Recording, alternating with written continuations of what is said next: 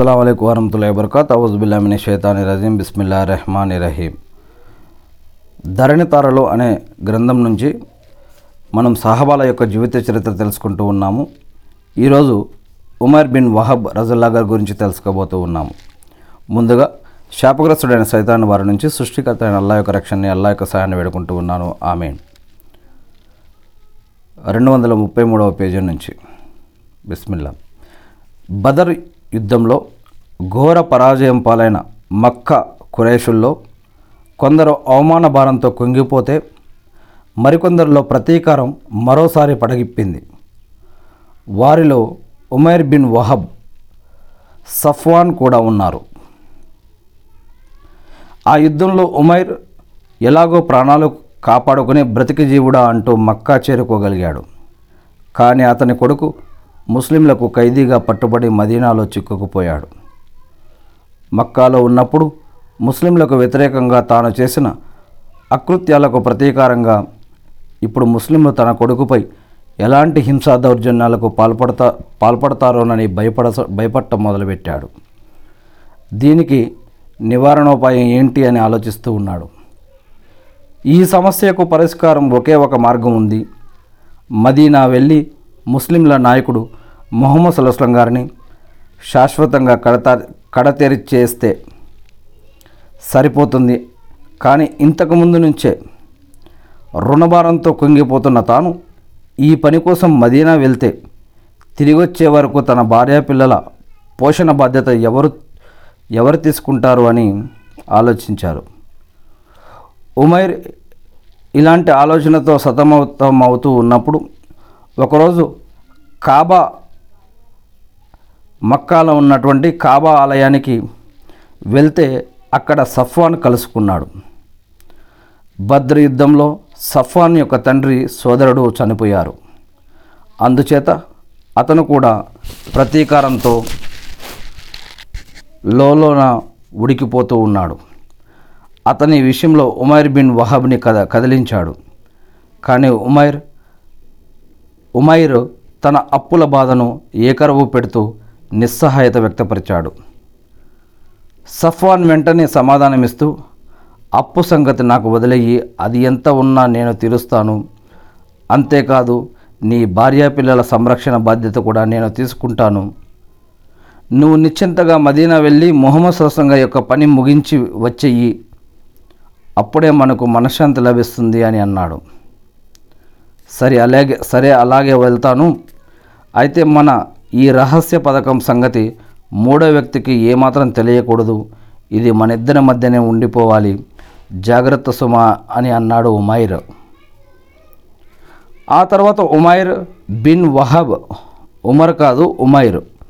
Umair bin Wahab Kaaba నుంచి ఇంటికి తిరిగి వచ్చి ఖడ్గం తీసుకొని మక్కా నుండి బయలుదేరాడు. మదీనా చేరుకుని నేరుగా మస్జిదే నబవీకి వెళ్ళాడు. మస్జిద్లో మొహమ్మద్ అస్లం గారు ఆయన యొక్క అనుచరులు కూర్చొని ఉన్నారు. కొందరు అనుచరులు అటు ఇటు తిరుగుతూ ఉన్నారు. ఉమైర్ మసీదులో ప్రవేశించిన కాసేపటికే అతని వాలకం చూసి హజరత్ ఉమర్ రజల్లా గారికి అనుమానం వచ్చింది. వెంటనే ఆయన ఉమైర్ని ఒడిసి పట్టుకొని అతని దగ్గరున్న ఖడ్గం లాక్కున్నారు. ఆ తర్వాత అతన్ని లాక్కెళ్ళి మొహమ్మద్ అస్లం గారి యొక్క సన్నిధిలో ప్రవేశపెట్టారు. మొహమ్మద్ అస్లం గారు ఓసారి ఆగంతకుణ్ణి యగాదిగా చూసి ఉమర్ అతన్ని వదిలిపెట్టు అని ఆదేశించారు. హజరత్ ఉమర్ రజల్లా గారు అతన్ని వదిలిపెట్టేశారు.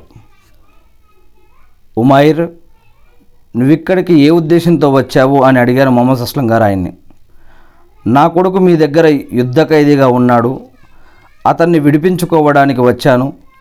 మీరు కనకరించి నా కొడుకును విడుదల చేస్తే మే మీ మేలు ఎన్నటికీ మరచిపోను అన్నాడు ఉమైర్ బెదురు చూపులతో నువ్వు అసలు విషయం ఎందుకు చెప్పవు? సఫ్వాన్ నన్ను చంపడానికి నిన్ను ఒప్పించి పంపాడు. మీరిద్దరూ కావాలో కూర్చుని ఈ పథకం రూపొందించారు. ఎవరైనా నీ అప్పులు తీర్చగలిగితే నువ్వు నన్ను చంపుతానని అన్నావు. అప్పుడు సఫ్వాన్ నన్ను నువ్వు చంపితే నీ అప్పులు తీర్చుతానని వాగ్దానం చేశాడు. అంటూ మొహమ్మద్ అస్లం గారు వాళ్ళిద్దరి రహస్య ఒప్పందాన్ని బయ బట్టబయలు చేశారు. ఉమైర్ ఈ మాటలు వినగానే కొయ్యబారిపోయాడు. నోరు తెరిచి మొహమ్మద్ అస్లం గారి వైపు తదేకంగా చూడసాగాడు. రెండు నిమిషాల తర్వాత ఆశ్చర్యం నుంచి తేరుకున్నాడు. ఈ పథకం గురించి నాకు సుఫ్వాన్కు తప్ప మూడో మనిషికి తెలియదు. ఇప్పుడు మీకు తెలిసిందంటే మీరు నిజంగా ప్రవక్తే దైవ ప్రవక్తే. దేవుడే మీకు ఈ విషయం గురించి తెలియజేసి ఉంటాడు. ఆ అల్లానే మీకు ఈ విషయం గురించి తెలిసి తెలియజేసి ఉంటాడు. అషదున్ అలా ఇలాహ ఇల్లల్లా. అల్లా తప్ప వేరే ఆరా ఆరాధ్యుడు లేడు అని. వా అషద్వన్న అన్న మొహమ్మద్ అబ్దుహు వా రసూలుహు. మొహమ్మద్ అస్లం గారు దేవుని ఆ అల్లా యొక్క ప్రవక్త అని నేను సాక్ష్యమిస్తున్నాను అని అన్నాడు ఉమాయర్. అనుచరులు ఈ మాట వినగానే పరమ సంతోషంతో అల్లాహు అక్బర్ అంటూ నినదించారు. ఉమైర్ రజిల్లా గారు ముస్లిం అయినందుకు మొహమ్మద్ అస్లం గారు కూడా సంతోషించారు. హజరత్ ఉమైర్ బిన్ వహబ్ రజిల్లా గారు కొంతకాలం పాటు మొహమ్మద్ అస్లం గారి సహచర్యంలో ఉండి ఇస్లాం శిక్షణ పొంది మక్కా తిరిగి వచ్చారు అంటే ఇల్ము నేర్చుకొని జ్ఞానం నేర్చుకుని పద్ధతులు నేర్చుకొని ఆరాధన పద్ధతులు జీవన పద్ధతులు నేర్చుకొని మళ్ళా మక్కాకి తిరిగి వచ్చారు. మక్కా తిరిగి వచ్చిన తర్వాత ముందుగా ఆయన సఫ్వాన్ను కలుసుకొని అతనికి ఇస్లాం గురించి నచ్చజెప్పడానికి ప్రయత్నించారు.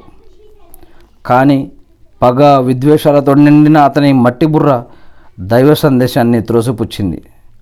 తర్వాత ఉమర్ రజుల్లా గారు ఇస్లాం సందేశాన్ని ఉమైర్ రజుల్లా గారు ఇస్లాం సందేశాన్ని ఇతరులకు అందజేసే పనిలో నిమగ్నులయ్యారు. ఆయన కృషి వల్ల మక్కాలో కొందరు ప్రజలు ఇస్లాం కూడా స్వీకరించారు. అల్లాహు అక్బర్. అల్లా మీ యొక్క ప్రవక్త మరియు సహవాల యొక్క ప్రవక్త సహవాల యొక్క త్యాగాలను స్వీకరించండి వల్ల. ఆమీన్.